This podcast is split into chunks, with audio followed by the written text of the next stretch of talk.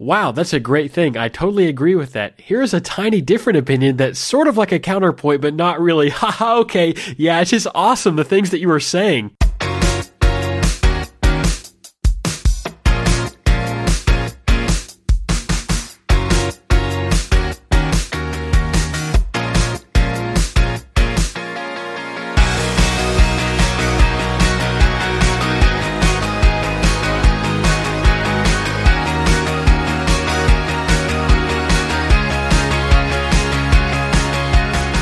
Right, welcome back to the Laravel podcast. It's another week of uh, me and two guys joining and talking just about what's going on in the world of Laravel and what we're learning, what we're working on. So, my name's Matt Stauffer, and I'm your host. Guys, introduce yourselves. I am Jeffrey Way. And I'm Taylor Otwell. So this week we're focusing a little bit on some front end stuff, um, uh, high level stuff that's going on. Taylor and I recently got back from ZendCon where we uh, spoke to some folks about Laravel along with Adam Wathan and a couple other folks uh, who are a little bit outside of the Laravel world normally. So we had some really good conversations there, met some good people. Um, but this week we're focusing more on some of the front end stuff that's been going on. So Vue 1.0 is, and you guys will have to tell me because I'm the noob of, of Vue. Is it released or almost released? What's the status right now? It's out. It's out, and I'm loving it. Oh man! So I, we want to hear about the, all that. We're also going to talk about Flexbox, and if we have some time, I might talk about some things that we were talking about at ZendCon about uh, acceptance tests acceptance test driven development. So, for starters, Vue 1.0, before we jump into what's amazing about it, uh, I think a lot of people kind of like have kind of gotten the burden of, oh, there's yet another framework. But it's seeming like Vue is not just another framework. You know, Angular kind of has its ups and downs. Ember, I feel like, has been more in the Rails world.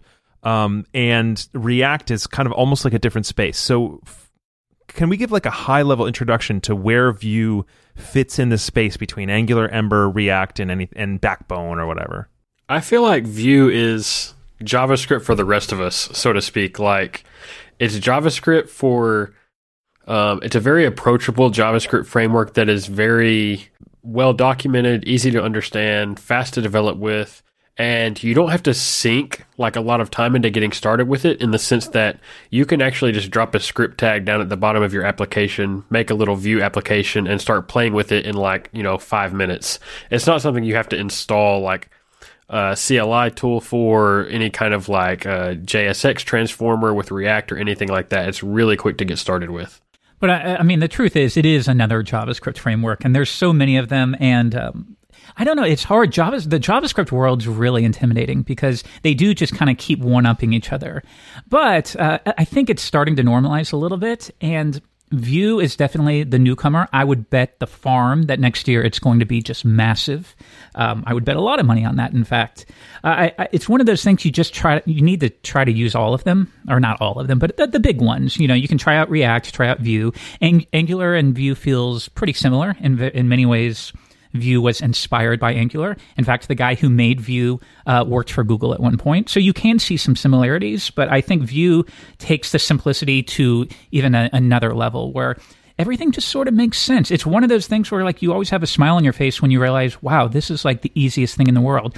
You find with with um, basic JavaScript tasks, it's really complicated. Even I, I was doing a, a, video for Laracast today, just showing the old way you would do it, where it's like, um, let's say you want to display a little error message underneath an input if you haven't typed anything in, right? Just basic stuff. With regular JavaScript, you end up having to like attach an event listener to the input, and then on key down, you check its value, and then you update. Um, you you perform some kind of query to update HTML, and it's like, oh my god, this is the most basic task in the world, and it ends up taking a long time, right? With Vue, it couldn't be simpler, you know. So that's why I like it. It just makes sense. Uh, so I I've been very very sad that I haven't been on any projects that have allowed me to try out Vue. And when we were at ZendCon, we were taking a look at it, and I just said, "Screw it." There's this project I, I created a long time ago called Confomo, and it was in Knockout, and it didn't have a true REST API. So I said, I'm going to actually redo it from scratch, and I might talk about that a little bit more. So I've just have gotten a week of just digging really shallowly into Vue. And the perspective I have as someone who's more front end oriented, so I've got a lot of experience writing JavaScript. I love JavaScript, but less experience with Vue. The things that I've noticed is that it definitely has a little bit of an Angular flavor to it, but some of the things in terms of Angular that frustrate me the most in terms of some of its rigidity and its expectation that it's going to be a single page app for everything um, don't exist in Vue. I think Vue, and I was telling telling one of our developers, well, if you should, if you're going to implement this single on-page component, not a single page app, just a single, you know, interactive component, here's how I would structure, you know, the JavaScript, and there'd be, you know, the data would live here and the binding would be there. And then I thought about it, I was like, oh, that's exactly how Vue structures it, but Vue would just make it way easier for you, and it'd be consistent across all the components. And I realized that, like, in a way that none of the others have provided with me, uh, the way I write JavaScript is uh, represented in Vue, but of course, Vue just makes it easier, better, faster, more extensible, all that kind of stuff. I think it's just a more kind of natural way of thinking for me. I don't know if that's there's an easy way to put a thumb on that, other than it just feels different. I think it working in it. Uh, Angular in theory was really good. We we still do Angular, but I never feel good when I'm writing Angular code. I never feel like my brain is kind of like really grokking it the way I want it to. So Okay. So what's new in Vue 1.0? What's exciting about it? Probably one of the bigger things is the new um, what is it the, the data binding syntax so there's like a new shorthand so let's say you want let's say like when a user clicks on a button you want to listen for that and call a method before 1.0 you would do you would write this directive called v on and then within it's hard to explain. In your html you would add a custom element that says v on and then within quotes you'd say like on click call this method. Now you can just type the at symbol and then the word click. So that would go directly in your html and it ends up actually being really nice. So like let's say you want to listen for when a form is submitted. In your form tag you would just write at symbol submit equals the method you want to call. And then on your your view model you would just create a method and you're done. It's really easy stuff. And when you do it that way, you get all of the um, all of that event handling, all that registration and the listeners, all of that is out of your JavaScript and it's just nested within your view. It's invisible. You never have to worry about that stuff. So it ends up making the actual JavaScript you write that much cleaner because you're not doing all that that boring work, uh, especially uh, just all of it. it. It simplifies your code dramatically. Yeah, I love the things Jeffrey is saying. And also, I would add one of the best features for 1.0 for me is the v else. Uh, I guess it would be called a directive, maybe. But basically, a lot of times, say you have a little button and it says add task to use the new um, Laravel Quick Start terminology. And when you click add task, you want it to change to adding or something with like a little spinner icon. So, like how I did that previously before 1.0 was I'd have to write, you know, like div v if task form is not adding, then show add task. And then I have to write another div v if if it is adding, then show the spinner. But now I can just write if it's adding, and then below that a v else to handle the else case. Um, so it, I don't have to duplicate like the inverse of if statements all the time, which I was having to do a lot before uh, 1.0, and I also had to do that a lot in Angular. So just being able to say v if and v else is like so that's one of those little features that saves you so much headache. So I was telling some folks about um, Vue, and and uh, I was saying it's kind of maybe somewhere between Angular and React in that like there's some of the elements of uh, the old school kind of like on click type things in your HTML. Um, and then I was seeing some stuff. One, I think when you guys were showing some code where you're actually able to put a component all together in one file. Is that a thing in 1.0? Oh yeah, I mean that that was the cool thing about React. Is like if you were building using that task app, task app example with React, you could create custom components. So you could have like uh, an HTML tag called to do, and then within there would be the task. Uh, you could have task app as a tag. And so you, you prepare everything as like a series of custom components, and then they get put together and it just works, which is really nice. With Vue, you can do the exact same thing. So um, I, I think it accomplishes it in a slightly different way, but it works just the same. But what's cool is like you can do that if you want. If you don't want to do that, you can ignore that part. It, it's, totally up to you how you how you build up your app. And then, like you were saying, if you're building a single page app, Vue is great. There's a router for it that'll just work. Uh, if you're not, if you're building something a little more traditional where you just want to sprinkle in uh, some JavaScript, that works too. You know, you can you can manually create your components. Like you could create a component for a specific page, like a view specific component, and then you have that be your wrapper in um, in your main view file and it'll work. You know, so it's up to you how you structure things. One thing I always struggled with with Angular was and this probably sounds, you know, so easy to Angular developers, but I felt like it had some nebulous terms that I never really understood. Like, for example, uh, Angular services, Angular modules. I, I, still do not really know the difference between a module and a service in Angular. And then, of course, it had directives and controllers as well. But I feel like with Vue, like it's slimmed down to the point where you just basically have components, filters, and directives. And mainly you're only working with components, I would say, most of the time. And then you can write input filters and then like custom HTML directives. But for me, it's just easier to grok the whole component thing rather than try to split everything up into services and modules, which I feel like those are really nebulous words anyway. Um, so when you have multiple nebulous words in one library, it sort of gets confusing in a hurry.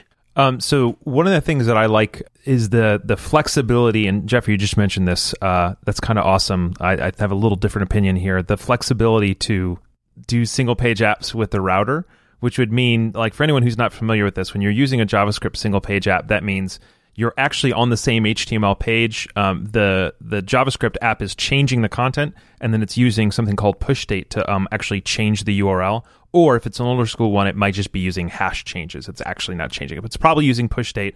Um, and then if somebody reloads the page later, um, that will get sent. The, the new URL will still get sent to that same JavaScript page, and it'll say, "Oh, this is this new URL. This is the data I'm supposed to serve." I don't. I, am not saying I'm 100% against those, but if I can get the benefits of one of these modern JavaScript frameworks without using their router, I'd much prefer it. So to me, what you end up doing most of the time is you end up using Rails routing or in our context, Laravel routing. And then all that Laravel route does is basically like set the framework for the page and then say, here's the name of the component, for example, that I want you, you know, this is the about page component. And then that component has its own templates, its own views, all that kind of stuff. So first of all, are there any patterns other than that? Um, have you guys been using it where you have maybe 75% of your, uh, your content's just normal HTML? and you just have some Vue, you know, com- little components on the page. And then the second question is, if you're giving data to those components, do you ever um, encode that data as like JSON on the page in the view, or do you always have that data being pulled by Vue uh, through like an API, a REST API, or something? Uh, to your last question, I do both. So, like, there's some situations where uh, when the when the component initializes, it'll make an AJAX request and get the data. But there's other times too where I will just pass through the data in my Blade file. So I have um, what is it? I have a bunch of components. I have one. I think it's an avatar. It just displays the user's avatar. And it needs to know like the user or the user's email address to, to display. So I just pass that through as a, a, a custom property, and that's it. I, and then I within within the the quotes, I would just use the blade syntax to echo out whatever the data you need there. And uh, that's fine in plenty of situations. So again, it just kind of comes down to um, how you want to structure things. What, I, what I'm doing for Laracast, it's not an SPA, but I do, for all the pages that need it, I have like a main view component. So like everything within, I don't know, the, the main forum conversations page would be wrapped within a component called I don't know, form view or something like that. And then any of the data necessary for that will go in there. But then you can have more components. So, like if you click on a button within the forum and that displays a modal, well, that's actually a modal component that I've created. So it, it's just like CSS, where you, um, you know, if you're doing modern CSS, where you you build up all of these various components and then you piece them together uh, when you add your class names. It's kind of the exact same thing for JavaScript. So you can you can build up a, a, a label component or an alert component and a modal component, and then you just put those together. Um, Taylor, have you done any pages where um, the the majority of the page, uh, and it's a little bit like the kind of same thing. The majority of the page is one thing, um, but you have just single individual components, or are you using? Because what I, the main stuff that I've seen from you are your ZendCon app, and then the um, what's it called, the Spark stuff. So it's the whole page and even a little bit of the routing, if you think of the different elements of the tabs as being different pages. Uh, is that more how you think of it? Um, or do you end up doing the single uh, individual components as well? So what I've been doing so far is I'll have one main Vue instance on basically the body of my blade layout, like for every page. And that's sort of my root Vue instance. And I use that to retrieve data that is like common across all pages. So usually that's going to be like the current user that's logged in of the application. And then, um, let's pretend we're talking about Forge. If I was doing Forge in Vue, that main Vue app would probably pull like the listing of the servers that's in that top navigation drop down of all your servers because that's displayed on every single page. And then every kind of sub page like for example a uh, kind of a server detail page that would be a component that is nested under that root component. One of the, one of the things I'm still kind of like trying to figure out with Vue that I don't really have settled in my head is how do I want to maintain like state between these components? And I know this is like a big discussion in JavaScript which I'm just really kind of diving into. But what I've been doing so far is say when the main Vue instance pulls the user I raise an event called user retrieved and then the child components listen to that and set their user based on that whatever's passed in that event. And if the child component wants to update some of that data, I don't actually update it in the child. I'll bubble up an event like um, please update user, and the the main Vue instance at the top level will catch that, update the user, and then rebubble the user retrieved event back down. Um, so I haven't really run into any problems with that yet. Although I feel like since not everyone else in JavaScript is doing that, maybe I'm doing something wrong, but it's kind of been working so far.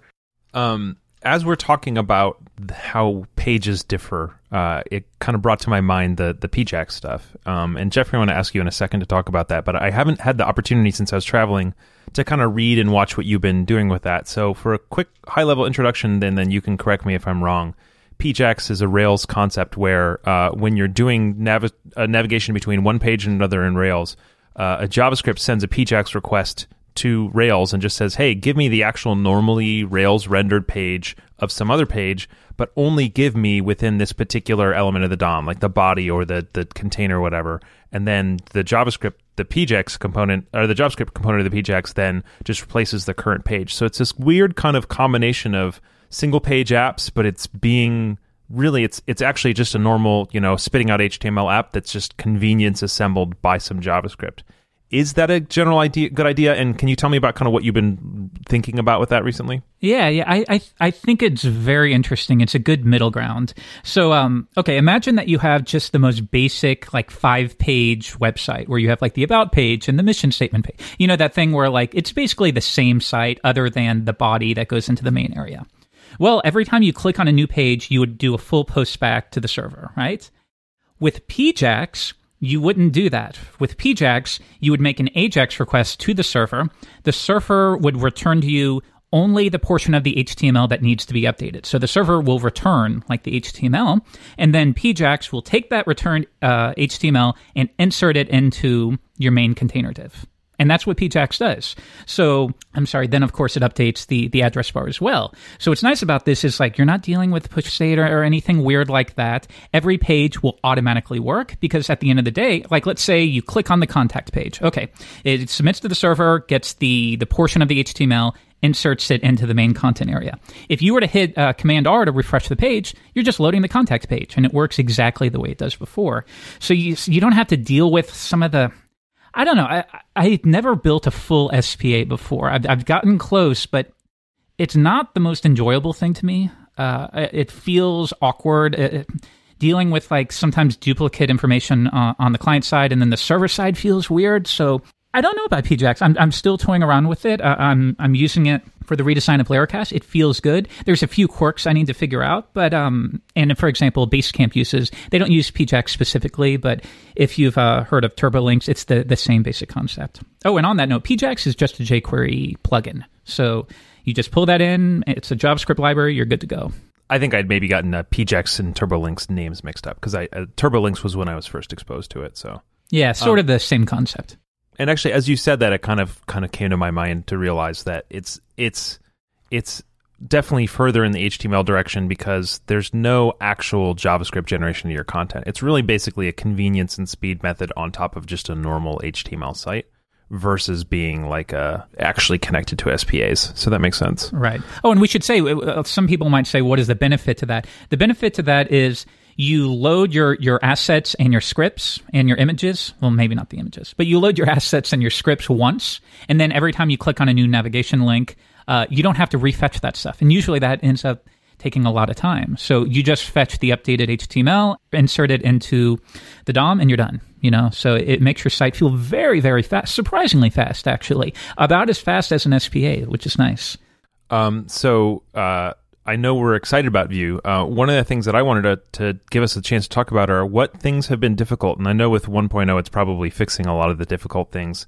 Uh, Taylor, one of the things I heard you talk about was there may be at least. I mean, it seems like you have a good solution, but there there seems to not be a baked in solution yet for handling maybe concurrency of data across varying kind of levels of the component hierarchy. I don't know. It's probably not the right words for Vue, right? But just kind of like when you've got data like a user or something else that is persisted and retrieved in different places, you got to do a little bit of manual work to sync it across the different layers.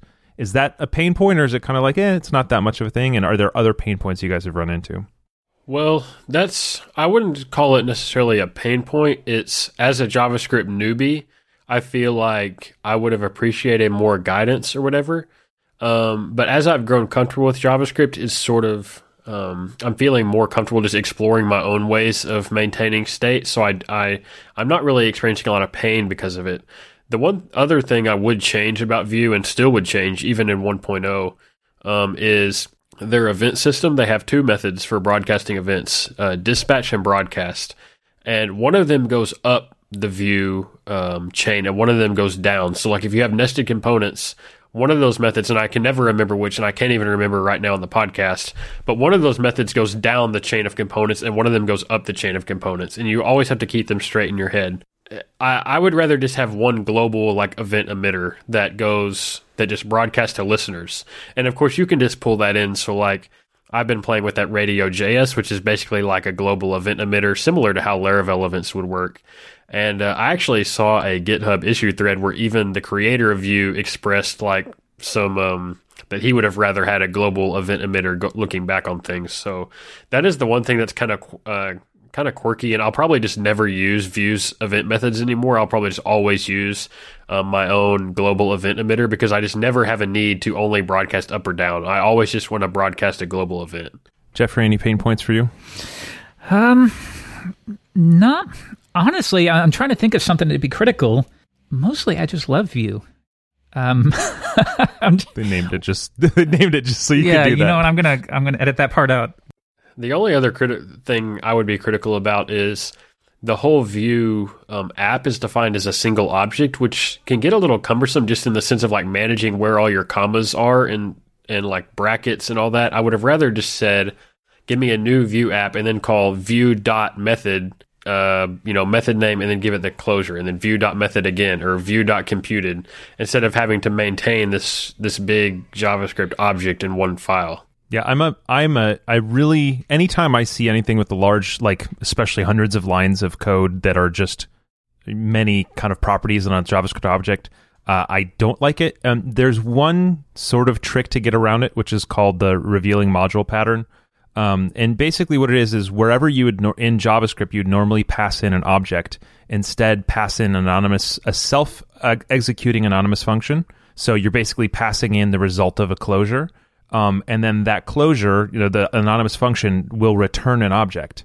And it's a little bit clumsy at times. I can uh, give a code sample later, you know, in show notes or something. But basically, within that closure, you can then define each of your methods individually, you know, in procedurally or however you want, and then you basically build a return object that just gives each key, you know, and then the the the value is that method you just defined earlier in the closure, and then also those closures, those anonymous functions, can be defined elsewhere. Um, that's just a general JavaScript thing. There might be a better Vue kind of way to do it, but anytime I find myself caught in that way, uh, a self-executing anonymous function gives you the space to have a little more control over how it works. And the another thing that can do that doesn't matter with Vue um, so much is you can have uh, private methods because any method that you define in that uh, function can be used by other methods. Um, but if it's not on that return object, um, then it's not exposed to the public. So it's essentially a private method, and I'll prefix those with an underscore, and it's like PHP 4 all over again. Right. Uh, I'm thinking one thing that I think probably will be confusing for people. It was for me at first. This really isn't uh, a knock against Vue. It's just more the learning curve. You start out by learning like here's how to create a new Vue instance, and you bind it to an element, and then you're good to go. But like for most apps, kind of like Taylor noted, you're not necessarily doing that. For most apps, you'll find that you have like a root view model and then you have child, child components be below that. And it's kind of hard to make your way from just that that introductory hello world example up to what it would look like to construct um, full application using Vue and Browserify or Vueify. So um, that learning curve can be a little tough, but I think that's just a matter of um, documentation, you know. So that's solvable, but definitely confusing for people at first. I think when I'm done with this Confomo refactor, it'll be it'll be a good example. But uh, all the work I've done right now was on the plane, and I didn't have Wi-Fi to watch all of Jeffrey's videos like I thought I was going to. So I was literally basically reverse engineering uh, a couple of Taylor's apps. So uh, I wouldn't point anybody towards it right now. Um, so all right, that's awesome. Um, I really like the things that you were saying. That's just awesome. Um, so one more thing we're gonna do, uh, and that's Flexbox. So I feel like every person who's uh, done any front end code recently uh, has had the opportunity to run into Flexbox and then tweet out a thousand times, "Oh my gosh, Flexbox is the best thing that's ever happened. Where have you been my whole life?" Flexbox uh, is amazing. Yeah, Flexbox is one of the I get excited by like new things that make life easier, and Flexbox is totally that. If if you hate CSS and you deal with floats and everything being brittle, and you adjust something by 0.2 pixels, and then suddenly your entire layout is completely broken, Flexbox solves all of that. And, and what's hard is like you've been able to use Flexbox for quite a while, actually, but the terminology can be kind of difficult. And I, I think we all, myself included, just kind of uh, complain about it. But it's like if you just shut up and figure it out it's great. You know, take two hours, figure out what these properties mean, because you have properties like um, justify content or align items or flex grow or flex shrink or flex wrap. All of the, you have about a dozen new properties you have to learn. They're confusing at first. If you just learn it, you will love. Trust me, you will love Flexbox so much. It solves everything.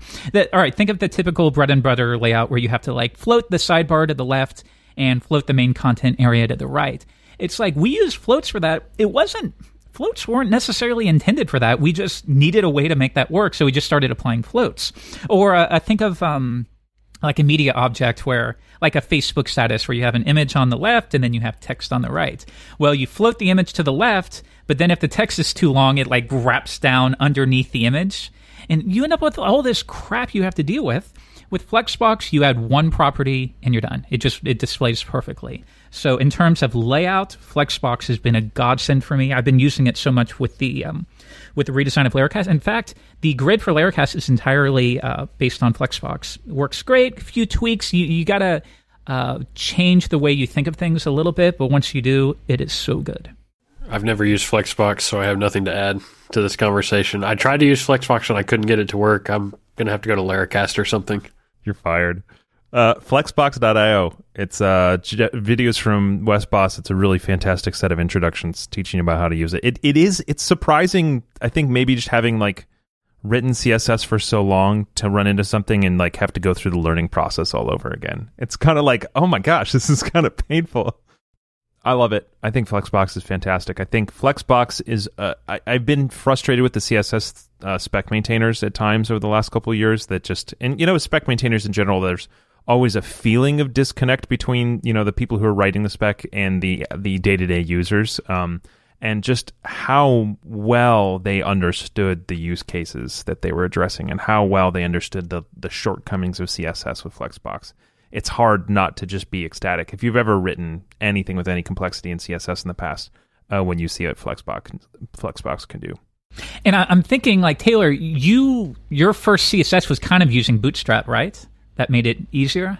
Yeah, that's all. That's the only CSS I've ever done. Still, Right. Yeah. And so what's great about Bootstrap is it takes so many of those issues and makes them non-issues because like uh, in terms of a grid and layout and floating things, like they've already figured it out for you so you don't have to do that. But before then when we were all doing this by hand, it was just a complete nightmare. So like like I was saying if if you calculate the width of this by one pixel off, then everything floats down and your, your layout is completely screwed up. And then back then you were dealing with like Internet Explorer 6, and Internet Explorer 6 had these like double margin bugs where uh, if you applied a margin left of 10 pixels, Ugh. Internet Explorer 6 would just make it 20 pixels for fun. So you we had to use like these CSS hacks to target IE6 specifically and then uh, adjust the margin. It was kind of a nightmare. So I think in many ways, people getting so excited about this are the ones who who had to deal with that way back then, and now it, it's so much better. And we can finally start using it. I think Flexbox works in uh, I'm not sure about this. I, IE eight and up, or maybe IE nine and up. It's actually it's actually ten and up. Uh, Is and, it and really? And you need a prefix in ten, but everybody should be using a prefixer. But nine is down to one point something percent global support. I, Okay, I- great. So that's that's nothing. yeah, unless you're working in just like massively ancient enterprise, uh, you're you're pretty good for nine because they. I think it's ten and up or something like that. Um, maybe nine and up. I think it's ten. Have auto upgraders now. So once people get to a certain stage, they're now just automatically upgraded to the latest and greatest of. IE. And I should say, uh, if you're using Laravel and Laravel Elixir, remember everyone, when you do like mix.sass and you type in your file name, within there, everything is automatically prefixed. So you could say um, flex, uh, flex grow, whatever, and it will automatically apply the prefixes that are necessary. So you never have to worry about that aspect. It's done behind the scenes. So I assume you used Elixir on this Laracast redesign. Well, duh. Yes. I was that would be weird if I didn't. I was gonna say like, did you tw- did you tweak anything in Elixir as you were doing it or anything? Uh, the only thing I tweaked was, um, and this pissed some people off, but who cares? I added a, a, a Vueify transformer for, for Browserify. Uh, so, Vue, kind of going back to Vue, Vueify is like an approach to structuring things. So, um, and I've, I've been trying it out. I, I haven't made up my mind yet, but I think it's kind of cool. So, let's say you have like one file for, um, I don't know, maybe you have an alert component, like those little alerts when you get redirected and it says, thank you in the bottom right corner. Let's call that an alert. Well, within this one file, you would have a style tag for how you style an alert component. You would then have a script tag for the script for the alert, and that would be like your Vue component. And then you would have a template tag for what an alert actually looks like, like a div, and then within here you have an H2 or, or whatever. You store all of that within one file, and then when you're using Browserify, uh, it will automatically just grab everything it needs and, and take care of it for you. So it's kind of an interesting approach where these things are all related. So you group them together, and um, it's kind of an interesting approach. So, anyways, uh, I added a Vueify transformer to uh, Elixir, Elixir's Browserify method. Uh, and what's nice about that, it, there's no cost to that. Um, it will just it will exit immediately if you don't have any .vue files. So it's strictly a convenience. Uh, it doesn't cost anything, but for anyone who does want to experiment with that approach, uh, you just get it straight out of the box. That was the thing I was uh, saying earlier that looked like React. It- It's a little bit JSS, JSX like uh, to have all that kind of together in one place. So that Vueify, I'll remember that. Yeah, because it's hard with Vue. Like when with your templates, it's like, well, where do I put the template? You can, you can, um, if you're using ECMAScript six, you can kind of do an inline t- template within your your Vue instance, but that can get kind of muddy. Or you can just like add your templates within your HTML and then fetch it, sort of like with jQuery. So it always ends up being kind of weird. Like, where do I put this? Uh, if you're using Vueify, you put it right next to the script, uh, so it's nice and convenient. And it also helped me it's like okay if you have a, com- a javascript component and a css component they're kind of linked that was kind of a, a- an eye opener for me. It's like, okay, I have an alert component. This is a CSS component. This is a Vue component. They're connected, so they should have the same name. They should be at least somewhat related to each other. So uh, it's an interesting approach. All right. Well, everybody's dreaded words, apparently, this is what I'm hearing from people, is that we're almost out of time. So, one last thing to talk about. I just pulled this out of my head, so hopefully it's not terrible. If you had to live in a place that is one of these three climates uh, for the rest of your life, what would you choose? Uh, one is it's uh, nearly unbearably hot all the time. It's just hot and sweaty, and you're wearing a shorts and a t-shirt, and you're still sweating. One is it's incredibly cold all the time. You can never leave your house without being just completely bundled up in hats and scarves and mittens. And the other one is you've got seasons, but they are just the most extreme seasons you've ever seen in your entire life. It's the hottest thing ever, and it's the coldest thing ever, and you almost never have anything in between. I would just live in the Sahara Desert if I could. Like, Yeah? I I love it hot. I love it dry. There's no rain. There's no cold. There's no tornadoes. There's no hurricanes. It's just hot, sandy, orange, yellow, earth tones. I love it. I don't know, like you, you guys were in Vegas recently. Did you guys travel around near the mountains Yeah, at all? I love it. I, I would move out there. Oh, really? I, I, I love Vegas, but there is a feeling of everything being dead. Like when you look around, Oh, it's like yeah. nothing is green. There's nothing living. Everything just feels dead. All the better. All, all the less mess. all, all the less mess for me to even worry about. Because right now Wow. I've got my roof's full of dead leaves. It's about to be ice stormy winter in Arkansas because we don't get snow. We only get ice storms.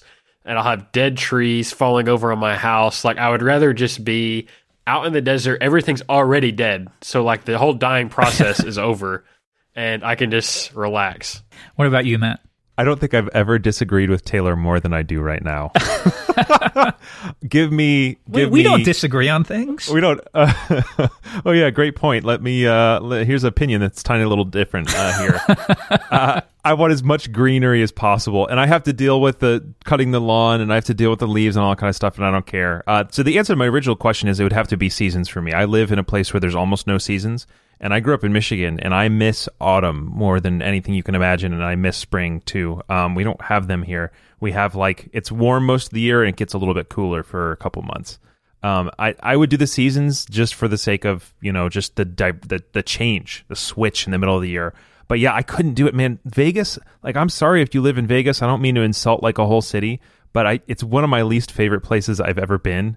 Uh, it's just every it there's it's never been more clear to me in a place that there was nothing and somebody was like, "Hey, let's just kind of like build fake stuff here." Like, and I know it's like a real, real city, but it just felt like, "Hey, there's this kind of like flat spot in the entirely dead desert. Let's ship building materials and water in here." You know, like I don't know. So for me, the deadness of it, it just felt so. Now, I granted, Hoover Dam was beautiful. The drive it there was beautiful. I would never want to live there though. I kind of want to live in Phoenix. When I say move to when I say move there, I really mean move to a similar client or climate. So I think I would pick um like Phoenix or or something like that. I would I would love that. Jeffrey, Uh, I'm with Matt. I'm going to do both. You know, if it's going to be bad, I might as well at least get some variety out of the deal. yeah, exactly. I think, and besides, Taylor's cheating. Uh, Vegas is is hot, but it's not the hot that Matt's talking about. We're talking about like excruciating heat, where you can't true, go yeah. out without needing water at all times, where you Well, die. I already live there, so I mean we're just gonna extend that out a few more months because I, Man, where you live does not sound that great. Ice storms and excruciating dude, heat? I kid you not. Three years ago, when I was living in Fort Smith, it was hundred and seventeen degrees. It was the hottest place in the whole United oh, States. Oh gosh. Uh-uh. Yeah, I, I thought you, where I you lived was literally cannot even walk outside to your car, get something, and come back without basically needing to shower. But I, I would still take that year round versus like seasons and cold. that sounds so irrational. But no, I mean to each his own. Like I, I think I would I if I had to pick a hot or versus a cold, I think I'd probably pick hot just for the sake of being able to go outside and not be bundled.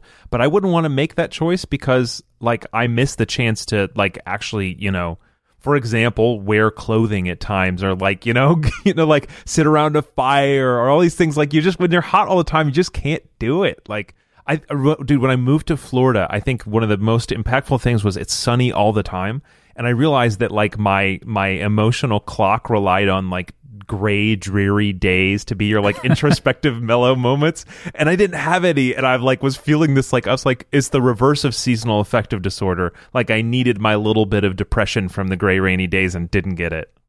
All right. Uh, well, it's just awesome the things you guys are saying. Um, it's been a total pleasure talking with you as always. And uh, until next time, uh, take care.